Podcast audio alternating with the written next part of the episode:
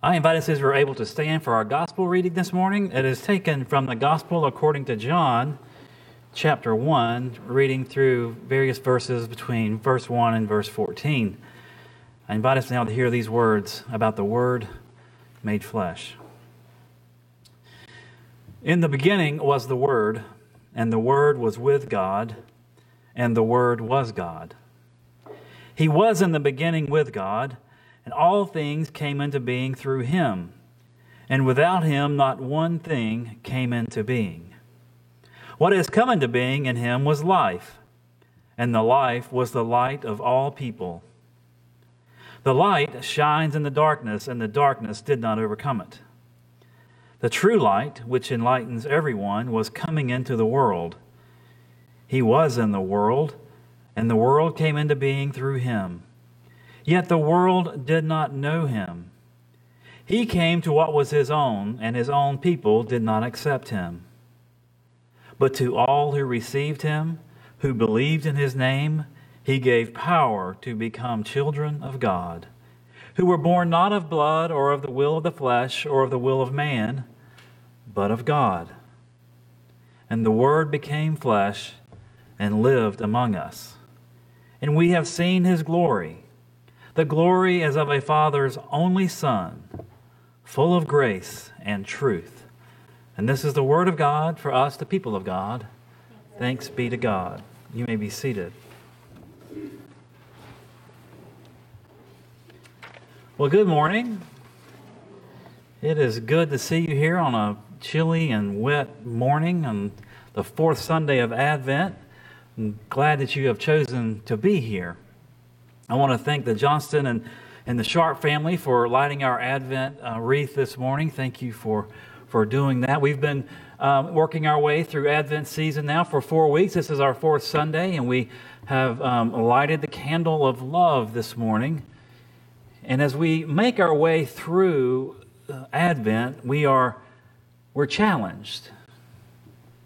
The church and our faith challenges us to be patient, to wait, and to prepare ourselves that is, our hearts, our minds, our bodies, our lives, our families, our neighbors, our colleagues, our entire world for the coming of Christ. And through the course of Advent, as we light each candle, we have been reminded of how the dis- different gospel writers understand and present Jesus Christ. Mark presents, presents the Messiah, the Son of God. And Matthew, Matthew presents also the Messiah. And Luke presents the Savior of the world. Last week, when we read Matthew, we talked about Emmanuel. That was the, the name that Jesus was to be given upon his birth. And as we went through the story, the birth narrative of Matthew, we're, we're given it from Joseph's perspective. And when Joseph hears these words, Emmanuel, he is promised, and we are promised, that God is with us. And that has been a promise that was lived out from the Old Testament in times of the prophets to this unexpected birth of the Messiah, the Rabbi, the Christ, the Anointed One, the Savior of the world. Emmanuel, God is with us. And now we arrive on this fourth Sunday of Advent and we're talking about the light of the world. We're given a promise by God that there's this gift.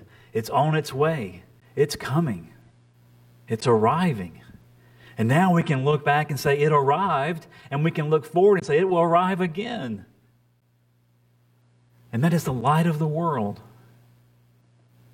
Know, the, the scriptures talk about darkness and light. It, when we read Genesis chapter 1, we understand that even in the beginning of our holy scriptures, it begins in darkness. As God's spirit, wind, and, and, and breath hovers over this dark void and he speaks. God speaks, and light is brought forth. And God saw the light and called it good. And we're told that God separated the darkness from the light. This understanding and this conversation about darkness and light weaves its way through the entire scriptures. In the Psalms, we understand that the, the, the word of the Lord lights our path. Proverbs tells us that if, if you choose to do wrong, if you choose not to follow God, you are walking a path of darkness.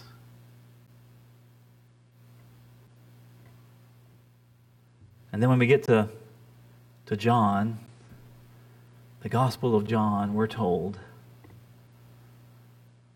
that the light of the light, that is the Word made flesh, is coming into the world, and the darkness will not overcome it.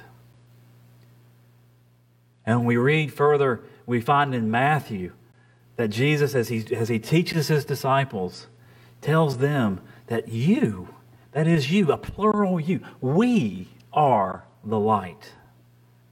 Like a city on a hill, we're to be a light to the world, a light that is reflecting God's light. And in Revelation, as John uh, unveils the revelation before us, in the last chapter, we're told that there will be no more night, that Jesus Christ will be the light, and that's all the light we'll need. Because as, as John understands it, the world, all of creation, all of humanity will be renewed, and the promises will be fulfilled, and God will be fully revealed, and we will see the light. All of creation will be illuminated by Christ, the Messiah, Emmanuel, and the light of the world. And so we light these candles every week. And I want you to imagine just for a moment if we didn't have any lights in here, and this was, um, uh, um, the room was dark, and each week we began to light a candle. And as the flame is lit for each week, there's more light in this room. That's the point of Advent. The fact that we are moving through these four weeks and God is revealing more to us. We are able to see more of the light of the God is with us. And when we arrive on Christmas Eve and we light the Christ candle, that's a symbol that God has fulfilled his promise, that God is with us, and the light of the world has arrived, and the darkness has not overcome it.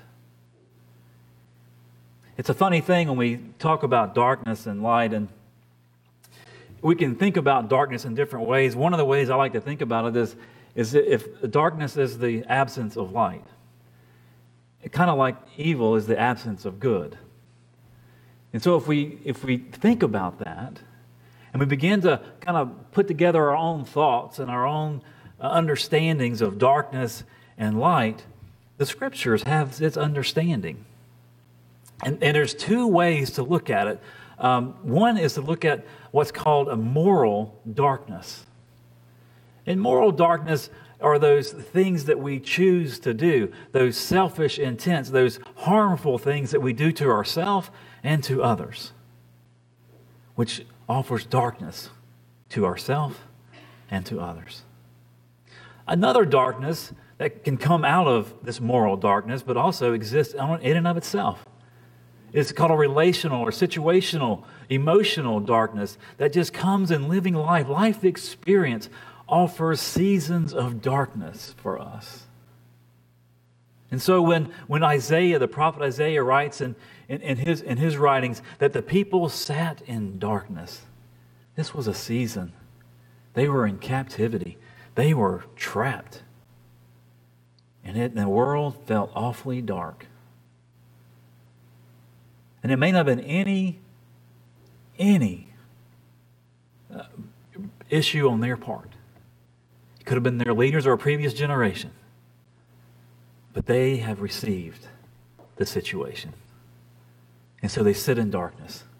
But they're given this hope, this promise that light is coming. That Emmanuel, that is God with us, is always there. And so when we think about this idea of, of darkness in the world, whether it's a, a moral darkness and we've received harm or offered harm to ourselves or others or to the world, or we, we have just encountered this situation that's beyond our control, and we find ourselves in despair or depression or anxiety or fear or just this season of darkness, know that God is there with us, offering light.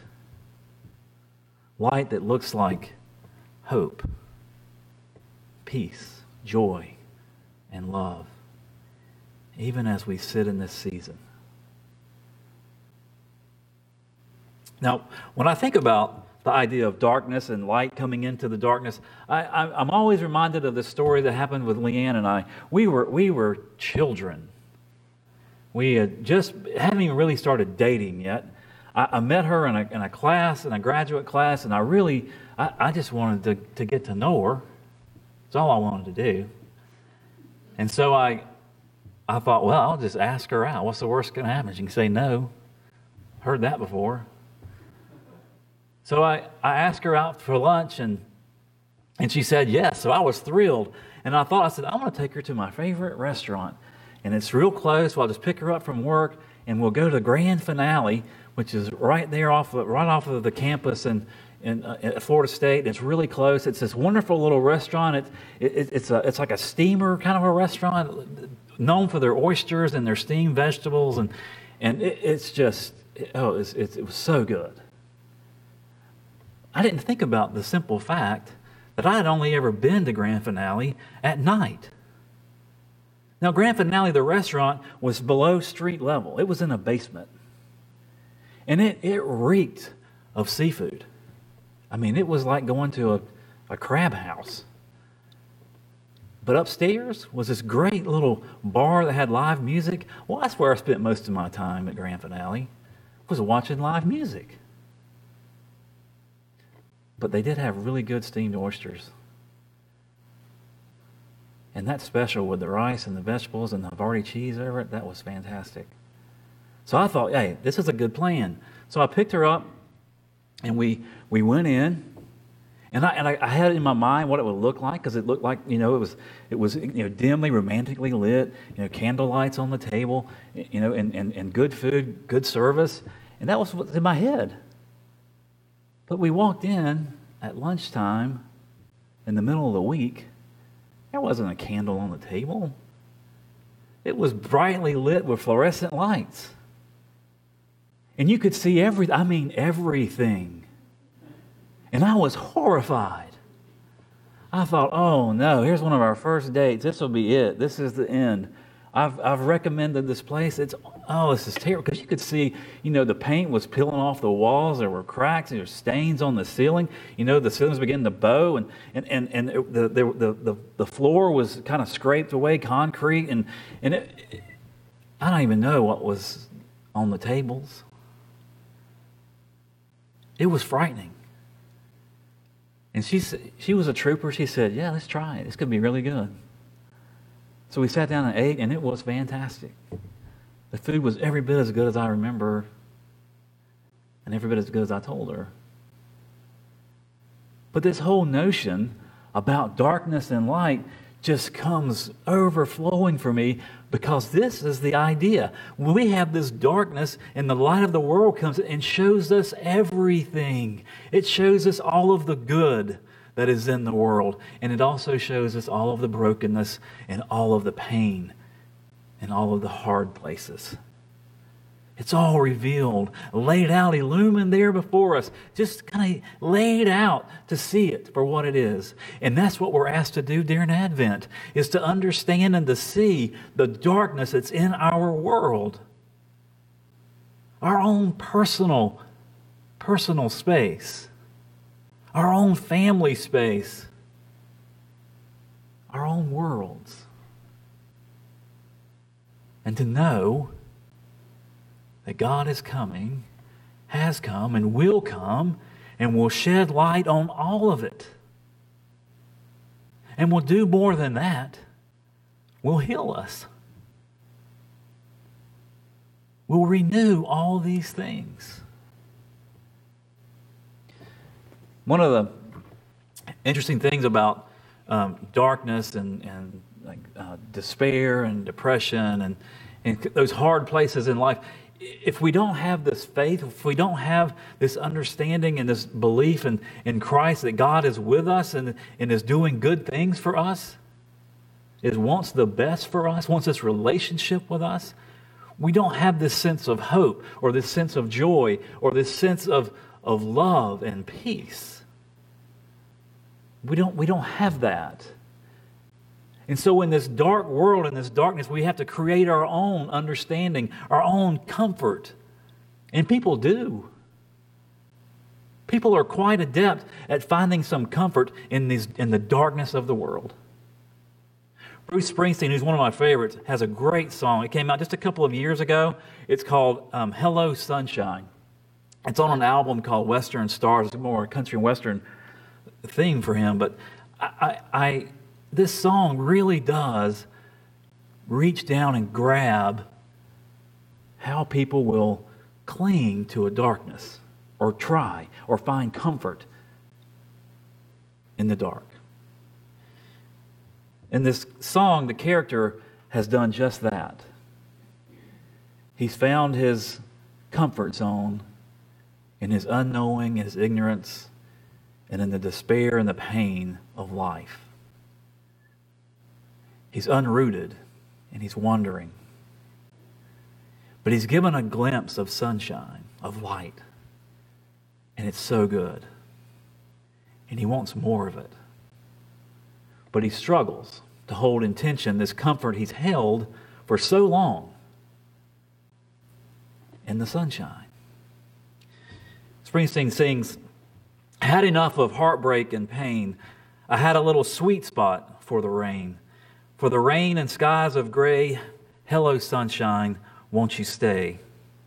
You know, I always liked my walking shoes, but you can get a little too fond of the blues. You walk too far, you walk away. Hello, sunshine, won't you stay? As the song goes on, he tries to hold intention, this comfort he has found in the despair and the pain and the warmth and light of the sunshine. He doesn't try to answer the question, he leaves that to us. God leaves that to us. It's our choice. Do we live in the light, the light of the world, or do we live in the darkness? It's our choice. God wants us to choose the light desires us to choose the light, makes a way for us to choose the light, offers us the gift and the promise of Jesus Christ, who is the light of the world. Our response is our choice. And when we choose the light of the world, when we choose Jesus Christ, when we choose God's gift of love for us, it comes with a responsibility. It comes with a challenge. We find it in the, in the Gospel of Matthew, where Matthew chapter 5, verses 14 to 16, the Gospel writer says, You, this is Jesus speaking to his disciples, teaching them, you, that's a plural you, you are the light of the world. A city built on a hill cannot be hid. No one, after lighting a lamp, puts it under a bushel basket, but on the lampstand, and it gives light to all in the house. In the same way, let your light shine before others, so that they may see your good works and give glory to your Father in heaven. This is the word of God for us, the people of God. Thanks be to God. Our good works. That's our responsibility. That's our challenge. Our good works are to reflect the light of the world to our world, to reflect peace and joy and love and hope to our world. So I'm not sure where, where you are in life or what darkness you face or are facing or have faced or will face. I just know that whatever darkness you do face, whatever darkness we face, we have a light. And it's the light of the world. It's the light that brought light into the world, that created the world, and now offers us illumination and offers us peace and joy and love and hope in the midst of darkness. So I give thanks for God's holy word, for the gift of his love that we find in Jesus Christ, and for you, the plural you, who are called to be a city on a hill. In the name of the Father, the Son, and the Holy Spirit. Amen. As you are able, please stand and join in the affirmation of faith, the Apostles' Creed found in your bulletin. I believe in God, the Father Almighty, maker of heaven and earth, and in Jesus Christ, his only Son, our Lord, who was conceived by the Holy Spirit, born of the Virgin Mary, suffered under Pontius Pilate, was crucified, dead, and buried. The third day he rose from the dead he ascended into heaven and sitteth at the right hand of God the Father Almighty. From thence he shall come to judge the quick and the dead. I believe in the Holy Spirit, the holy Catholic Church, the communion of saints, forgiveness of sins, the resurrection of the body, and the life everlasting. Amen. You may be seated. Well, thank you again so much for those of you who are worshiping here in person this morning and for those of you who are worshiping at home via our live stream. We are so grateful that you are all here. And I will let you know that next Sunday, we on December 27th, we'll be having one service in here at 10 o'clock. So we won't have two services. We'll have one service in here at 10 on the 27th. And we're still asking for reservations for that service along with Christmas Eve. And lastly, I forgot earlier to mention that our flowers on the altar were given by Dennis and Brenda Carlisle in celebration of their daughter getting married yesterday in New Orleans. So we celebrate that with them, and we're grateful, as always, for the beautiful flowers. So after the benediction, Sterling and I will lead out these front doors, and we'll invite you to come out those front doors as well. So receive now this benediction. May you go from this time and this space to reflect the light of Christ to the world that so desperately needs it. Go in peace. Amen.